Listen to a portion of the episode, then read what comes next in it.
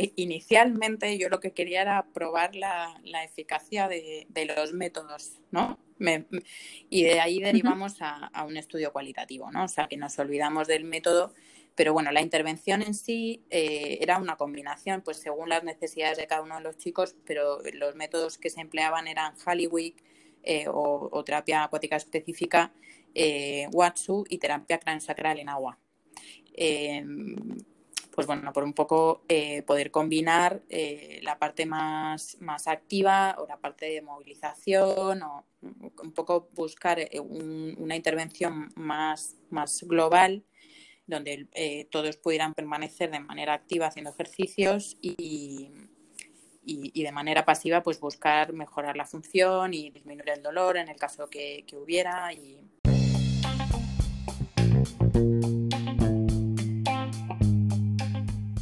Aquatics, el podcast que te sumerge en el mundo de la terapia acuática. Con ustedes su presentadora, Eugenia Hernández.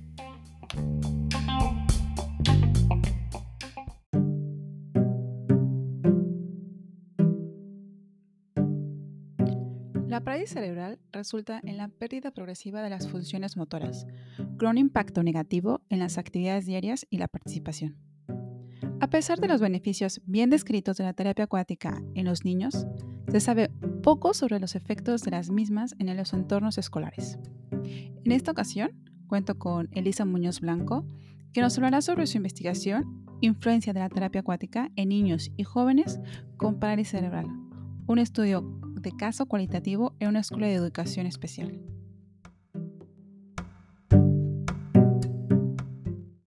Hola Elisa, muchas gracias por haber aceptado esta invitación y compartirnos sobre tu artículo y hablar un poco más profundo en el tema. ¿Cómo has estado? Hola Eugenia, pues muy bien. Muchísimas gracias por, invitarme a, compartir y felicidades por la iniciativa tan buena del, del podcast Aquatics, que es superior. Muchas gracias. Elisa, cuéntanos un poco cómo fue el proceso y ¿Cómo fue que te interesó este, problema en particular? De todos los problemas que eh, tenemos en terapia acuática, ¿cómo fue que decidiste e, e, este caso en particular?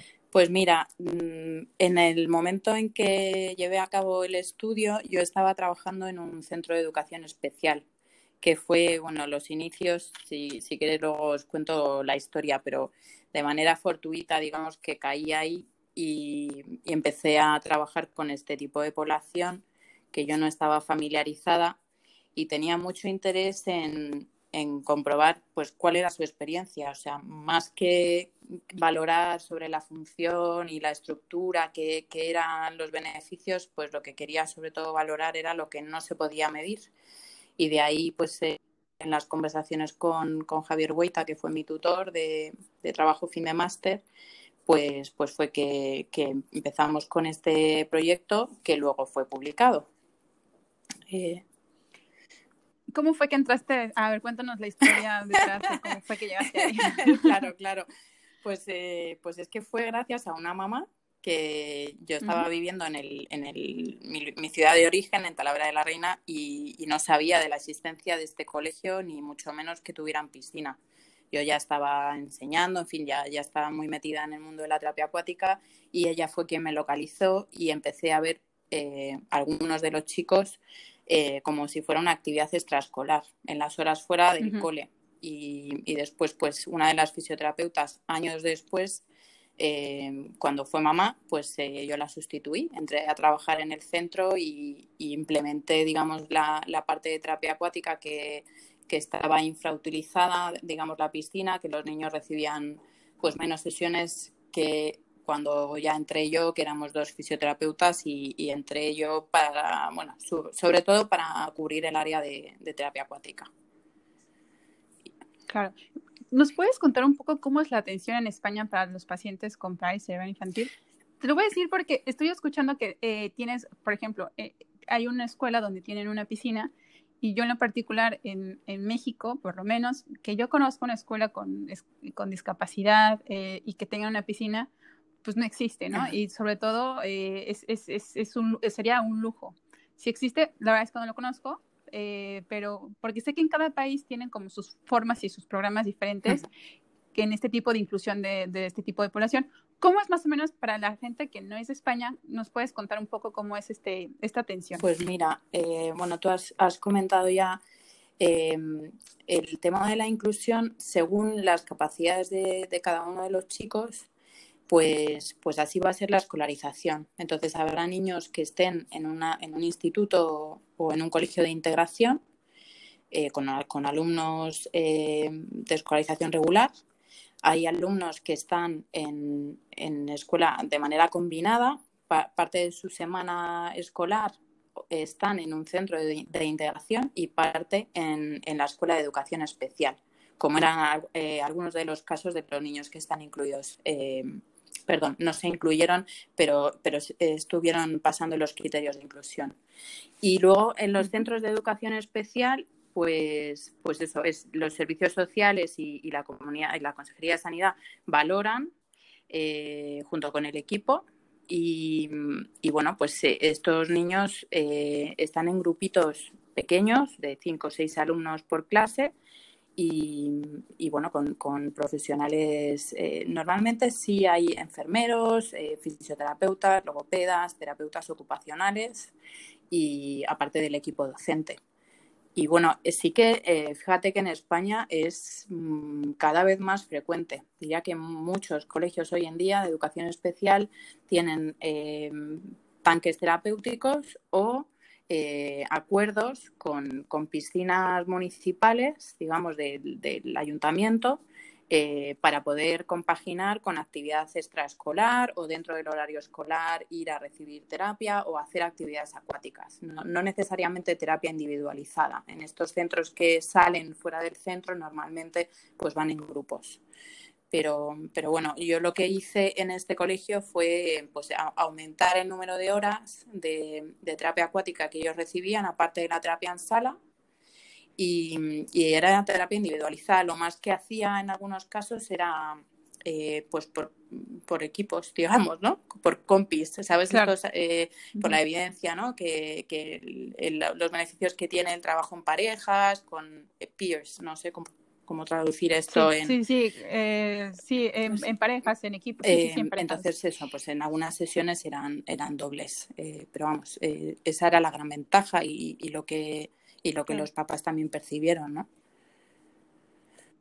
¿Cuál era tu objetivo para usar terapia acuática en esos pacientes? ¿Cómo dijiste, eh, bueno, tienen la piscina, eh, podemos, eh, ya, ya, están yendo ellos a la piscina, menos, pero bueno, ¿cómo fue que dijiste, quiero hacer el qué? ¿O cómo, fue que fuiste armando todo esto en tu mente? Bueno, yo voy con la bandera de terapia acuática siempre. Entonces, la mayoría de los, de los niños y adolescentes eh, en este centro que también tiene atención primaria y centro de día eh, y centro ocupacional, pues en lo que es el centro educativo, la mayoría eh, dentro de la, de la Gross Motor Function Classification System pues tienen un nivel 5 y 4, la inmensa mayoría, muy poquitos 3, 2. Entonces, pues bueno, de lo que se trataba era de, de mejorar la función, de mejorar su calidad de vida, o sea, eran más unos objetivos globales, ¿no? Sabiendo todos los beneficios que puede tener la terapia acuática, pues adaptarla a cada uno en, función de sus necesidades. Para algunos de ellos era pues hacer una actividad física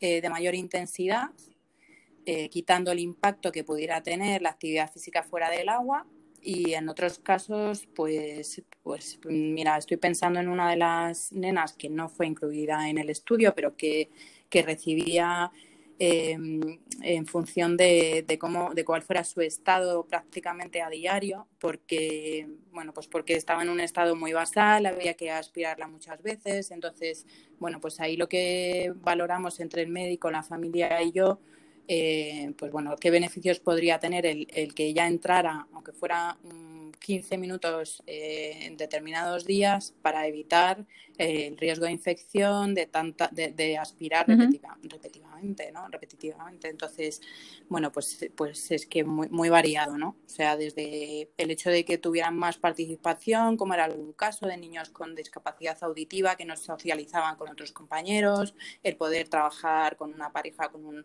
con un compañero que tuviera habilidades similares y que, que pudieran de esa manera pues participar los dos del juego y del aprendizaje. aparte de la actividad en sí. O sea que yo creo que, yo creo que lo que estás, mira, estoy, estoy pensando en, mil cosas mientras estás, estás contándonos esto, sobre todo porque yo como mamá ahora me pongo mucho como en, la, en el otro lado, ¿no? O sea, antes era como siempre viendo todo con punto de vista de fisioterapia, de ah, este, si se mueve, no se mueve, qué, qué niveles estamos alcanzando, pero ahora con, con, lo, con lo cuentas que pues no solamente es como decisión tuya como, como fisioterapeuta, como terapeuta en, en agua, que va a ser intervención, sino también ¿no? el, el, incluir a la familia, incluir este, al, al médico y, y, valorar cuáles son las, las, pues las sí. los beneficios. Y bueno, tú y yo sabemos perfectamente bien que si tienes un paciente que tiene muchos problemas en el agua, pero lo puedes, lo puedes tratar teniendo como las precauciones necesarias y teniendo el, el cuidado necesario, y sabemos que si nosotros estamos pensando en que este paciente se va a beneficiar, aunque sean unos 15 minutos, porque sabemos todos los beneficios. Y entonces yo creo que si nos está escuchando algún padre de familia, pues que sepan también eso, ¿no? O sea, que dentro de la parte que tú estás comentando, la valoración que hiciste, a pesar de que no entró como en, tu, en, en, en la parte del, del, estudio, porque obviamente un estudio pues requiere otros criterios, no sé qué, pero en la parte clínica, en la parte de decidir si sí o sí no le damos la terapia, pues no eres excluiste al final de la terapia. Entonces eso para, para mí es muy enriquecedor, enriquecedor, porque es importante no, y, y, lo hablamos al principio, ¿no? La inclusión. No porque tengas un problema, um, un, un, problema, vas a, vas a descartar a este paciente que se beneficia de la terapia acuática porque sabemos que puede tener muchos beneficios.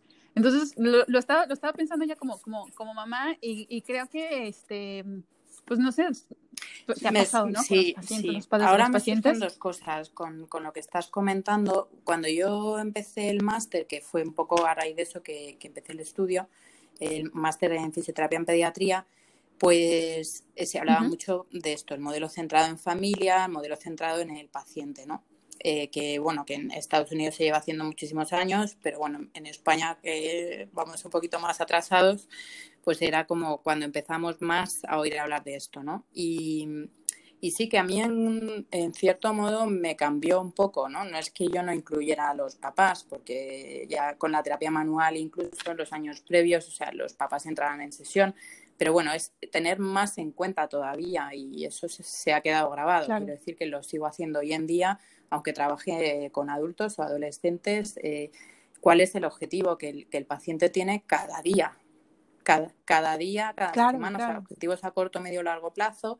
Eh, pues creo que la motivación es principal y, y, para precisamente la adherencia al tratamiento, ¿no? que también es tan importante, pues hay que tener en cuenta que, que, que jugamos con un, con un, medio que es, que es recreacional o lúdico, ¿no? es divertido estar en el agua y, y, hay que jugar también con esa ventaja, sabiendo y haciendo partícipes a los padres de los beneficios terapéuticos que eso va a tener, pero bueno, eh, que sepan que pues, si ellos están trabajando con su hijo o, quieren que les ayude a, no sé, a cortar verduras mientras están cocinando y que participe de hacer la cena cada noche, pues, eh, pues bueno, pues nosotros trabajaremos actividades que sean similares para que pueda llevar a cabo esa, esa actividad, ¿no? O sea, cosas, objetivos muy sencillos, pero que nosotros con la variabilidad que tenemos en el agua podemos trabajar y, y, encima ellos se lo pasan bien, ¿no?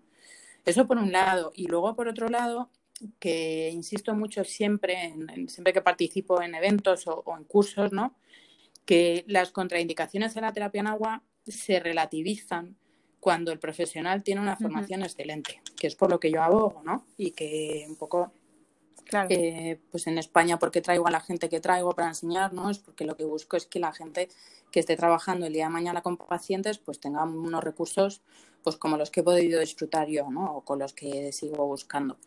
Entonces, bueno, pues eso, que el hecho de tener un paciente con, con traqueotomía o con, o con, una derivación o con una válvula de derivación o un PEC, o, eh, que esto no son contraindicaciones siempre y cuando esto esté consensuado, que tú tengas la formación necesaria, que la familia esté de acuerdo, que el paciente esté de acuerdo, que el, eh, en el caso de los niños, pues sus papás, ¿no? Pero que, bueno, pues eso es, que hay muy pocas cosas, creo, que no se puedan hacer en el agua.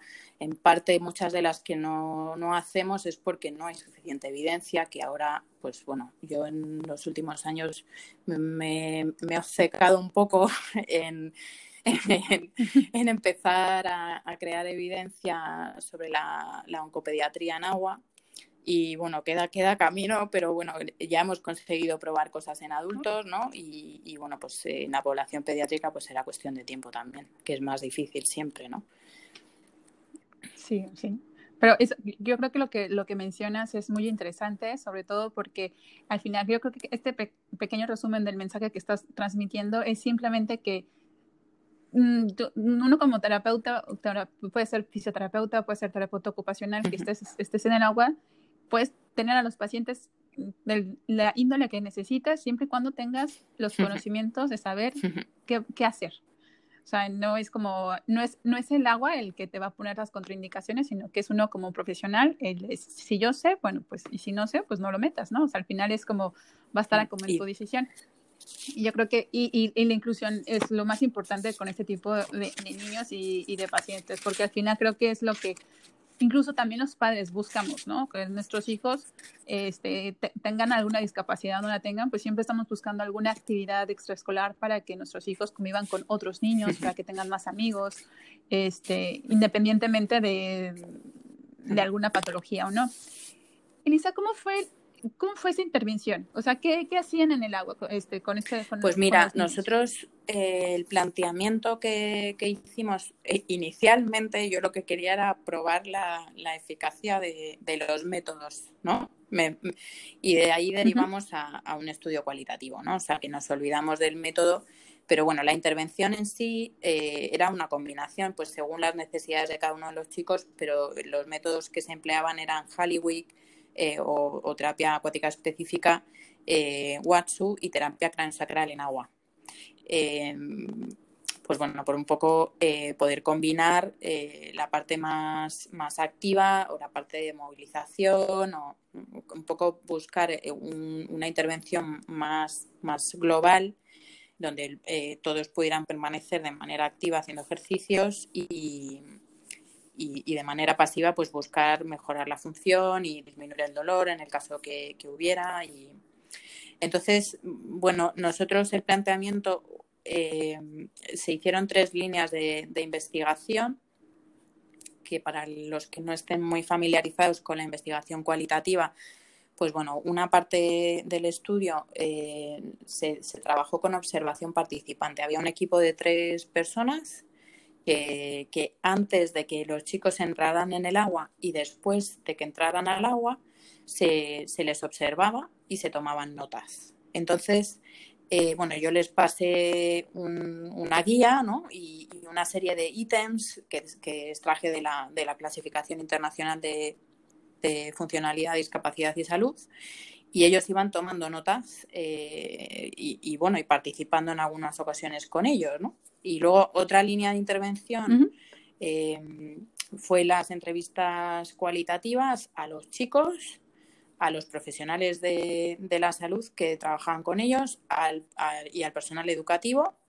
Y otra parte fue en los grupos focales. Hubo un grupo focal de padres, que son, bueno, pues todos los entrevistas también, ¿no? Con preguntas abiertas a un grupo de siete papás de, del cole y, bueno, pues eh, a partir de ahí fue que se empezó a analizar y a, extraer los, los, temas, los subtemas y, todos los resultados, ¿no?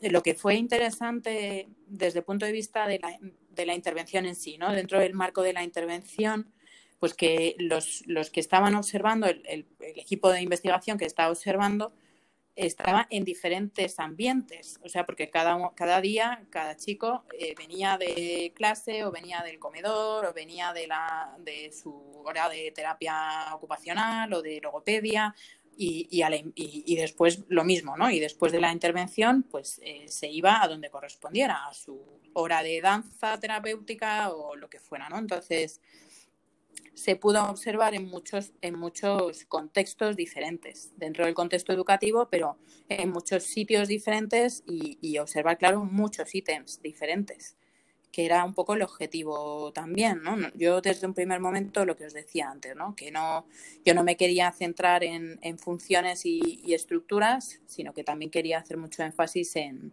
en participación, ¿no? que me, parecía crucial. Eh, en, un entorno educativo me parece que es eh, imprescindible, ¿no? Y ver cómo eso también se trasladaba luego a su vida en la familia que era por lo que también involucramos a los papás, ¿no? Y que, queríamos saber, pues luego cómo, cómo era su comportamiento con sus hermanos, con los abuelos, con, los, con las mascotas, si tenían mascotas, o sea, preguntamos muchísimas cosas, ¿no? Y sacamos muchísimos datos.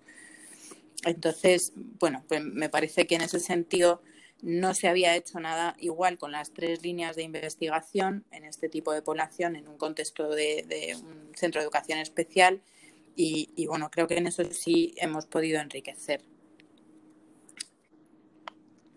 Yo te quiero contar algo, Lisa. Hace poco tuve una mesa redonda con otros tres fisioterapeutas mexicanos y estábamos justo hablando sobre las investigaciones, en concreto sobre investigaciones en México y pues llegamos como a la conclusión los tres de que nos da miedo, los, a los terapeutas nos da miedo hacer este, eh, las eh, alguna, un artículo o alguna investigación, pues por pues porque tenemos muchas deficiencias y en general por mucho miedo. Entonces, los que nos estén escuchando, a lo mejor están pensando lo mismo que yo estoy pensando y te voy a decir que es que cuánta gente, cuánta gente necesitas para hacer este tipo de intervención, o sea, este tipo de investigación. La verdad es que te estás sacando como muchísimos, este, muchísimos datos, estar entrevistando a los, a los pacientes, a los padres, a los educadores. ¿Cuánto tiempo bueno, te tarda? Yo fue un trabajazo, porque además al ser un trabajo fin de máster inicialmente, ¿no? Em, pues tienes un tiempo muy limitado. O sea, realmente yo tuve como unos seis meses a lo mejor para hacer todo el proceso de traducir la documentación para el equipo, de adaptarla para lo que estábamos buscando, o sea, tuve que formarles y formarme yo primero gracias a mi tutor, ¿no? Y, formarles a ellos y, después pues el, proceso de, desarrollo del estudio en sí y después el proceso de análisis y después el proceso de publicación. O sea que sí, sí yo tengo, bueno, eso tuve la gran suerte, pues Javier Merino, que es una persona también conocida en la pediatría en España, me ayudó, él fue la persona que me ayudó en las entrevistas y, este equipo de investigación del que hablaba, Beatriz, Yolanda y Marta, que estaban en, eh, haciendo la observación y bueno, y con la ayuda constante de, Javier Hueita, ¿no? Entonces, sí que ahora yo lo miro un poco así retrospectivo y digo, madre mía de mi vida, o sea, realmente fue un... Pero, pero, pero... Un, trabajo muy, muy, pero es tan bonito ¿no? Porque te, mientras lo estás haciendo es, mucho trabajo de coordinación, eh, pero después en el, el, análisis en sí es, es, una preciosidad, ¿no? Porque realmente ves, en, en, concreto creo en cualitativo, pues más que estás analizando frases, yo escuchaba los audios, tenía que transcribir los audios textualmente y después analizar, ¿no? y yo no estaba en, durante las entrevistas, claro, ni durante la observación. Entonces, bueno, pues es súper es, bonito ver cómo esto se recogen cosas de las que tú normalmente como terapeuta no eres testigo, porque no ves, no ves el después. O, bueno, la suerte en los coles, en los colegios es que tú te trasladas a veces al aula o, ¿no? o yo hacía intervención también en el aula de logopedia, o, pero bueno, que que así el, contexto de, investigación me parece que en España también hemos pegado como un salto cuántico eh, y, te digo sinceramente, hoy en día en la universidad, que tengo la suerte de enseñar a alumnos de grado ¿no? y de, y de posgrado, de máster, pues, pues la educación es completamente diferente. O sea, creo que nosotros yo que tengo ya 41, pues no teníamos ni idea, no, lo de práctica basada en evidencia, esto no se sabía nada cuando yo estudié. Entonces, bueno, hoy en día lo que yo veo es que los, alumnos están muchísimo más mentalizados, ven la utilidad, tienen la motivación, tienen la curiosidad y de hecho se meten en, procesos de investigación, en trabajos fin de grado, gente que está ni siquiera egresada, ¿no? Entonces, Mm, eh, ayer mismo lo, pensaba, ¿no? En, dentro de, conversaciones en equipo con un paciente que trato con otros profesionales, pues gracias a las investigaciones que sabemos, por ejemplo, ¿no? ¿Qué, efectividad tiene la aplicación de Kinesiotape? ¿Cuántos días sé que va a ser eso eficaz, ¿no? Entonces, que es gracias a eso que podemos avanzar. Nosotros en, terapia acuática, que ha habido este crecimiento exponencial brutal de investigación, pues es gracias a eso que podemos eh, tener un peso específico dentro de la fisioterapia, eh, tener a qué agarrarnos ¿no? y que mostrar a, los a otros profesionales de la salud para que puedan derivarnos pacientes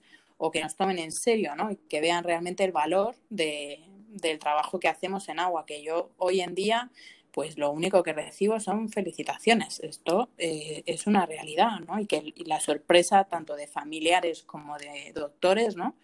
De, la evolución que siguen los pacientes, eh, pues en muchos casos más rápido que en, que en seco, ¿no? Porque si tienes un paciente a diario trabajando determinadas actividades en el agua, que sabemos que en muchos casos es un desafío, que están trabajando muchas cosas a la vez, pues, pues es que esto eh, tiene que tener unos resultados, ¿no? que es lo que vemos en clínica y eso hay que trasladarlo a la investigación. Claro, ah, también hay que saber que las intervenciones que, que estás realizando, pues a algunos pacientes pues les puede ir mejor en agua, por eso por eso también cuando haces investigación, pues haces primero unos criterios de inclusión, porque sabes que el tipo de pacientes que vas a tratar, pues son los pacientes que sabes que se van a beneficiar de acuerdo a la literatura que se hace y previamente. ¿Cómo fue que, que tú crees, o sea, porque después de la intervención que, que, se hizo en terapia acuática, este, sé que se mejoraron, lo pones en, tu, en, el artículo, que se mejoran las funciones cognitivas y, y sensoromotores. Eh, ¿Perduran cuánto tiempo? Este, ¿Cuál crees que la intervención, qué, crees que parte de la intervención en terapia acuática fue la clave para este tipo de funciones, estos tipos de, de, mejoras? Pues no te sé decir, la verdad. no, no, claro, eh, claro, o sea, sí, porque partimos de la base de que la intervención era, Pues, pues, pues diferentes métodos combinados, ¿no? Y bueno, lo único que es que siempre era con el mismo profesional, porque fui la era la única que hacía intervención, ¿no? Pero ¿cuánto se mantiene eso? Claro, nosotros el, el, ah, el estudio lo hicimos con aquellos eh, participantes que llevaban un año ya recibiendo terapia acuática, para un poco quitarnos esa parte de adaptación al medio, ¿no? Y, y por cuánto tiempo, pues claro, yo seguí trabajando con ellos. Entonces, realmente no, no es un estudio burbuja donde de repente hacemos intervención y después se detiene podemos medir hasta cuánto no, porque, porque ellos seguían recibiendo terapia acuática eh, y, la siguen recibiendo hoy en día, ¿no? Entonces, eh, lo que sí fue interesante, para mí hay dos cosas que fueron clave para mi propio aprendizaje. Uno era la fatiga, que, referían tanto ellos como los profesionales. Y eso iba ligado eh, a, tu pregunta, ¿no? Las funciones cognitivas, eh, la atención, fue algo que también un resultado interesante es que eh, los profesionales que trabajaban con ellos, en concreto ahora estoy recordando, pues la directora que hacía, em, tenía grupo de, de lectoescritura con ellos, pues veía que la atención era mayor pero que el tiempo en que la atención permanecía era menor. Es decir, que se, quedaban enfocados, muy enfocados, pero, eh, pero también eh, la distracción llegaba antes, ¿no? Y en muchos casos ella comentaba por la fatiga. Entonces, creo que eso también, eh, los corsets, ¿no? Los, programas que nosotros marcamos a la hora de, de plantearnos nuestros objetivos y plan de tratamiento, pues luego hay que adaptarlo ¿no? a, la fatigabilidad que ellos tienen porque consecuencias tienen luego para, para de cara a la atención ¿no? y a su aprendizaje, pues que la dosis es imprescindible. Claro. Eh, un poco citando eh, partes de tu artículo, en la parte donde das, eh, pues lo escribes ¿no? en los resultados, escribes como un poco lo que la gente te, de esas transcripciones que, que, mencionabas. La gente menciona mucho sobre que después de, después de salir de, de la terapia en agua, pues estaban más relajados, estaban más calmados, eh, ponían más atención en las conversaciones también y que a pesar de que estaban dentro del agua, eh, e, estaban más enfocados en lo que, en lo que tenían que hacer eh, y otra cosa también interesante que, que, mencionan es que después, después de la, de la terapia acuática, pues como que se ponían un poco más, podían, los, los sonidos este, guturales eran mejor, eh, los veían más contentos, estaban más relajados en, clase. Creo que eso es como de la intervención que nosotros queremos hacer en terapia acuática, pues los resultados que queremos escuchar, ¿no? Los, el, feedback que queremos que, que, queremos que los, los papás, los, los, los educadores, la, gente, pues los propios familiares, pues nos den al final. Muchas veces, te voy a ser sincera, como terapeuta físico, este, me he topado con otros colegas que estamos muy enfocados en la parte mm, estructural, estamos muy enfocados, a ver, em, queremos que camine, eh, que tenga un, mejor la marcha, ¿no? Que mejore la marcha. Y nos enfocamos muchísimo en los grados, nos enfocamos muchísimo en que sea perfecta la marcha. Y al final nos olvidamos de que pues, el, paciente no es solamente dos piernas, ¿no?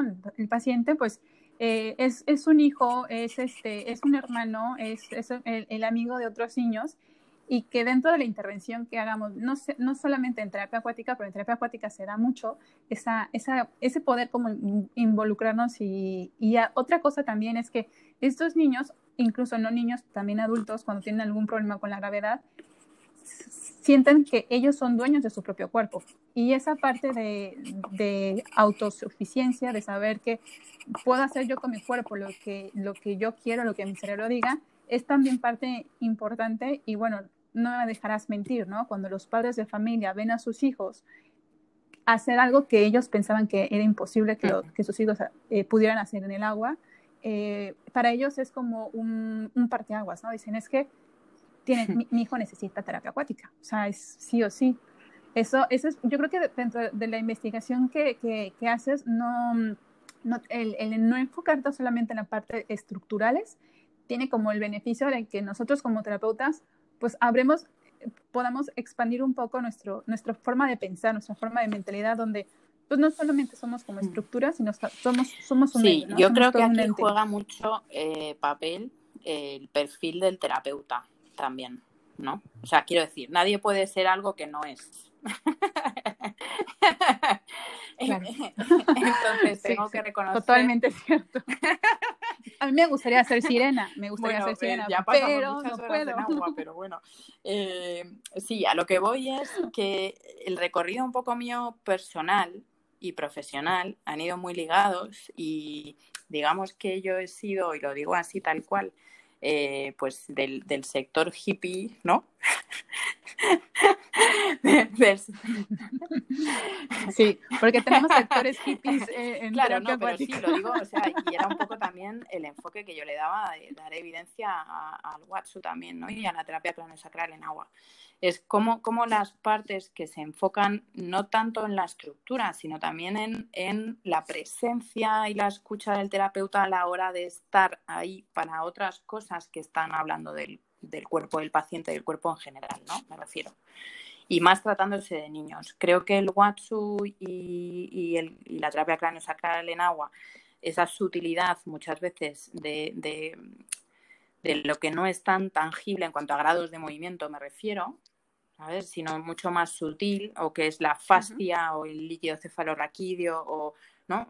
los meridianos, o sea, cómo, cómo la función del cuerpo, que pues nosotros como fisioterapeutas eh, pues tenemos muchísimo conocimiento ¿no? y, le damos todo el peso que eso tiene y todo el aspecto también emocional eh, y psicológico sin que sea nuestra competencia, ¿no? pero sí darle el espacio, por un lado. Y, el, hecho de que yo haya tenido esa formación y después del momento hippie me haya saltado al momento mm, mucho más eh, eso, más investigación, ¿no? Todo como mucho más académico, eh, el encontrar el equilibrio, yo estoy agradecida eh, a, la, a, la, evolución que yo he hecho, ¿no? Y a mí me ha aportado mucho eso. En qué orden me da igual, ¿no? Pero creo que tiene que haber un equilibrio para todos como terapeutas del aspecto eh, digamos, de, de, las habilidades que nosotros tengamos como personas y las habilidades que tengamos como profesionales y que lo pongamos al servicio. Los, lo, el hecho de que la atención esté más enfocada en el agua, creo que una de las cosas que, que son claves es que, eh, bueno, pues eso, que el agua nos da muchísimas posibilidades que el Halliwick, por ejemplo, ¿no? Eh, o el batragazo, técnicas que nosotros estamos trabajando con un análisis específico de los componentes del movimiento, ¿no? o el trabajo sobre la marcha, o todo esto tiene que estar y tiene que haber una parte también, yo como terapeuta manual, pues que cómo voy a mejorar la función si yo no quito el dolor, ¿no? Si no ayudo a que el dolor disminuya o que, ¿no? Y que, y que haya menos restricciones de movimiento.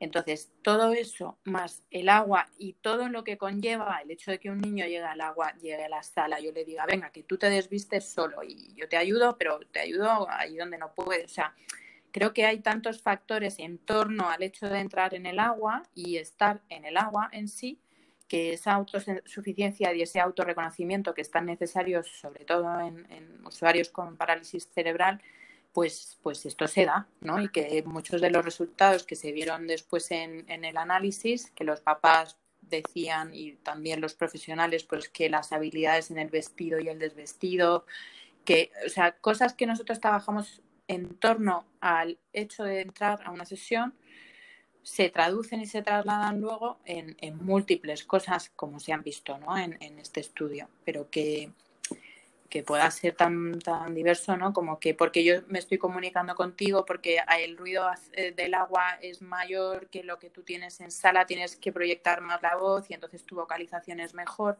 No sé, o sea, hay una serie de cosas que igual no medimos cuando estamos midiendo grados de movimiento de una articulación, pero que se están dando. Y que si yo estoy trabajando una doble tarea, tú estás trabajando también la marcha, pero al mismo tiempo estoy trabajando tu función cognitiva, ¿no? Entonces, esto también se da en seco, claro pero, pero bueno, en, aguas en lo que lo estamos analizando ahora y creo que nosotros tenemos muchísimas posibilidades. Sí, otra cosa que, que me gustaría que aclarar sobre tu la parte hippie. lo digo con, lo digo con cariño. Este, ¿eh? es que es muy divertido. Sí, a mí me, da, me, da, me, me, es muy, muy, muy divertido. No lo había pensado, pero tienes toda la razón.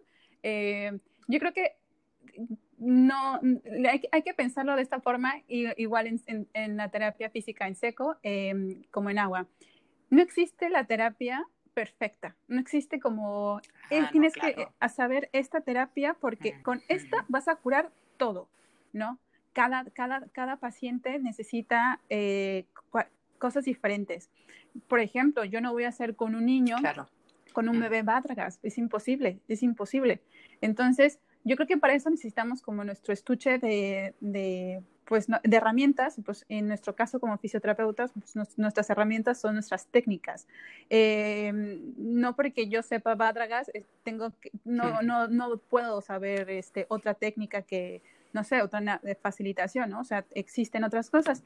Lo que sí es que, y lo quiero decir como, como es, es que como es, lo, lo, mencionabas antes, ¿no? La, la terapia acuática está siendo tan popular que están existiendo otros métodos que la verdad es que solamente por ponerle agua ya pensamos que entonces saber saber el balance no saber que no porque mm, tiene eso en componente de agua y lo demás es, es lo mejor sino que por ejemplo los, estos que, mencionas tú hippies porque me, encantó pero no, no, no, son no son tan hippies como lo, como ah, quieres claro, claro ya tienen, tienen este, evidencia científica, tienen artículos que los respaldan y, y además, pues tú los ves, ¿no? Tú ves que tienen, que tienen un componente que de base eh, sí va a ayudar al, paciente, o sea, sí tienen como un componente terapéutico.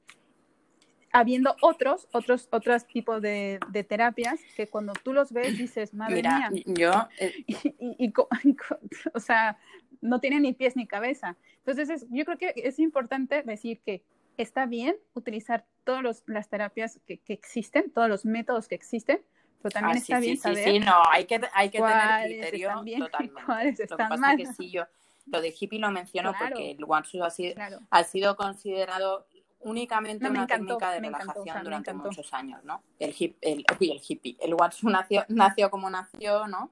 Y ha habido, pues hay profesionales de la salud, hemos ido entrando después y hemos empezado a crear evidencia después y todavía queda mucho camino, ¿no? Porque la calidad de los estudios de Watsu pues, pues todavía es, es pobre, ¿no? Pero, pero bueno, pero es concluyente en algunos casos, ¿no? Y, y, por supuesto. Y en las, y en las manos de profesionales, eh, eh, con, con objetivos. La realidad es que se lleva a cabo en muchísimos lugares, ¿no? en centros de rehabilitación y hospitales de todo el mundo y está incluido en formaciones en, muchísimas universidades, ¿no? aunque sean las nociones básicas, conceptos básicos de entender cuáles son y para qué. Y luego hay lo que tú dices, pues una cantidad de técnicas que han surgido más recientemente, que no tienen tanto bagaje, que bueno, yo no es que las descarte de entrada, ¿no? Pero bueno, hay que tener mucho criterio porque hay cosas, bueno, pues que para unos pacientes son adecuadas, para otras no, para otras ni se sabe, ¿no? Entonces, eh, pues bueno, mucho ojito, claro, y saber también, pues, pues con quién formarse, cómo aplicarlo, cómo trasladarlo, o sea, pues por eso es que pues que, que, queda mucho camino por recorrer, ¿no? Pero que no porque no haya evidencia científica lo vamos a descartar y no porque estén ahí en el mundo y tengan muy buen marketing lo vamos a usar. Eh, esto está claro, sí. Exactamente. Está, eh, ah, como dices, ¿no? Como vamos a meter a nuestros pacientes, si nosotros somos capaces de, tratar este tipo de pacientes, igual vamos a utilizar estos métodos y si creemos que les va a ayudar a nuestros pacientes. O sea, al final es como el punto de vista. Eh, Elisa, yo me quedo con tu, mm, con tu investigación en la parte donde yo creo que mm, como terapeutas físicos y sobre todo terapeutas acuáticos, el que nos abras la mente, nos abras la, la, en la perspectiva de que podemos incluir no solamente a fisioterapeutas, sino también podemos incluir a los padres de familia, podemos incluir a los logopedas, a los educadores dentro de nuestra, dentro de nuestra terapia em, para que observen, para que nos ayuden, para que también convivan un poco. Em, yo creo que yo creo que eso es como parte de que los niños se sientan incluidos en el mundo de hoy, que poco a poco, pues, no sé, como yo creo que estamos intentando que, pues no, no decirlos como, ay, los niños con necesidades especiales, ¿no? Pues todos tenemos necesidades especiales y son, son niños, son niños que tienen pues una enfermedad, pero no dejan de ser personas y no dejan de tener una vida maravillosa. Y, este, y además, si nosotros les podemos ayudar a mejorarla más, pues tratarlos como, como uno más.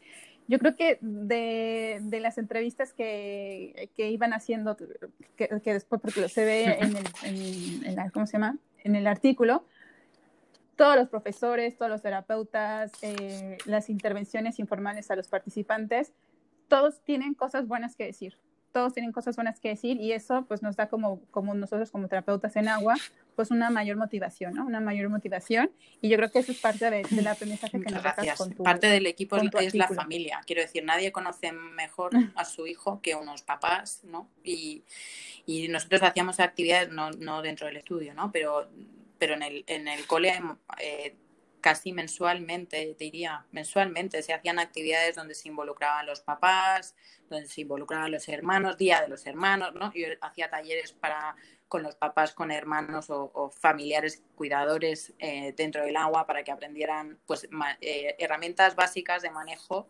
en el agua o, ¿sabes? o cómo trabajar determinados objetivos muy concretos y muy evidentes y sencillos para que en el periodo de verano que no venían al cole pudieran seguir trabajando y disfrutando del agua, ¿no? Porque los niños esperaban el, día de sesión como, aquí se dice como agua de mayo, ¿no? O sea, eh, sí, sí, sí.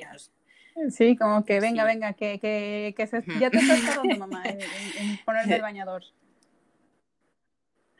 Elisa, si me lo permites, en la parte de descripción de este, de este episodio voy a poner el link para que la gente que quiera leer tu, tu, artículo lo pueda leer. Simplemente recordarles que está en inglés porque el tipo de, de publicación pues a veces nos requiere que publiquemos cosas en inglés este, que sepan, el link que voy a, que voy a dejar en la descripción es lo, lo pueden, pueden leer el, el, artículo que hemos estado mencionando. Elisa, antes de, de, despedirte, algo que quieras este, contarnos, una, alguna experiencia o no sé, algo que les quieras, un mensaje bueno, que quieras. esta mañana eh, recordaba una frase que me decía un, un fisioterapeuta especialista en, en, terapia manual en un congreso. Me decía, pues mira, eh, eh todos mis respetos porque porque estáis los, estamos los fisioterapeutas y los fisioterapeutas que trabajes con neuropediatría. creo, creo, yo tardé muchísimos años en, empezar a trabajar con, niños y niños con alteraciones neurológicas y, es el principio de, espero, un largo camino, ¿no? Pero pues animar animar a la gente a que, a los profesionales, a que trabajen, se, especialicen, se formen y, trabajen con, este tipo de, pacientes, ¿no? Y, a las familias, a esa intuición que ellos tienen de, llevar a sus niños al agua porque, porque es divertido, porque es relajante, pero que además vean pues la parte de, de función, precisamente lo contrario de lo que estoy diciendo en el, en el artículo, ¿no? Pero que muchas veces es informar de todos los beneficios en todos los aspectos que se pueden tener.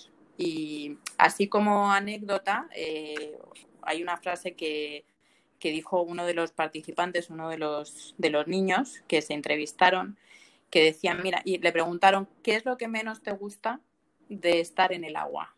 Y ella dijo que lo que menos me gusta es salirme del agua. ¿Sabes? Y, y, decía además, eh, bueno, fue otra participante, pero eh, también, también chica, y decía que, para ella el agua era como su cerebro, que le, que le ayudaba a estar, a estar atenta, ¿no? Hay, hay cosas que no mm. nos podemos imaginar que se dan, ¿no? Y hay cosas que todavía en terapia acuática no podemos investigar, aunque ya se están haciendo cosas muy bonitas de, aprendizaje motor y, y transferencia, pero que queda mucho por ver y creo que este es un mundo fascinante, ¿no? Que no es magia, lo que tú decías antes, no es magia, no es el único recurso, pero es un recurso que nos ayuda muchísimo en, determinados tipos de pacientes especialmente. Entonces, bueno, pues eso, que, ánimo a los que, a los que están estudiando, ánimo a los papás, ánimo a los que están trabajando y que, y que quieren enfocarse en otra línea y, bueno, pues que, es eh, tan sorprendente como las cosas que salieron en el artículo, ¿no? Que hay cosas muy bonitas que, que, se van a quedar, se van a quedar no solamente a nivel funcional, sino, pues, sino eso, a nivel experiencial. Muchas gracias, Elisa, por su participación y espero que no sea la última.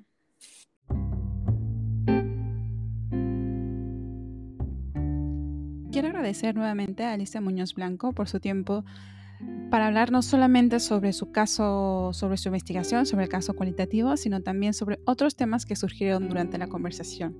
Recuerden que si quieren leer su estudio, eh, se encuentra en la descripción de este programa. Si les gustó, no olviden compartirlo y nos pueden encontrar en la red social de Instagram como aquatics-podcast. Yo soy Eugenia y esto fue Aquatics. Nadie puede ser algo que no es. Entonces tengo que reconocer. Totalmente cierto. A mí me gustaría ser sirena, me gustaría ser sirena, pero no puedo. agua, pero bueno. Eh...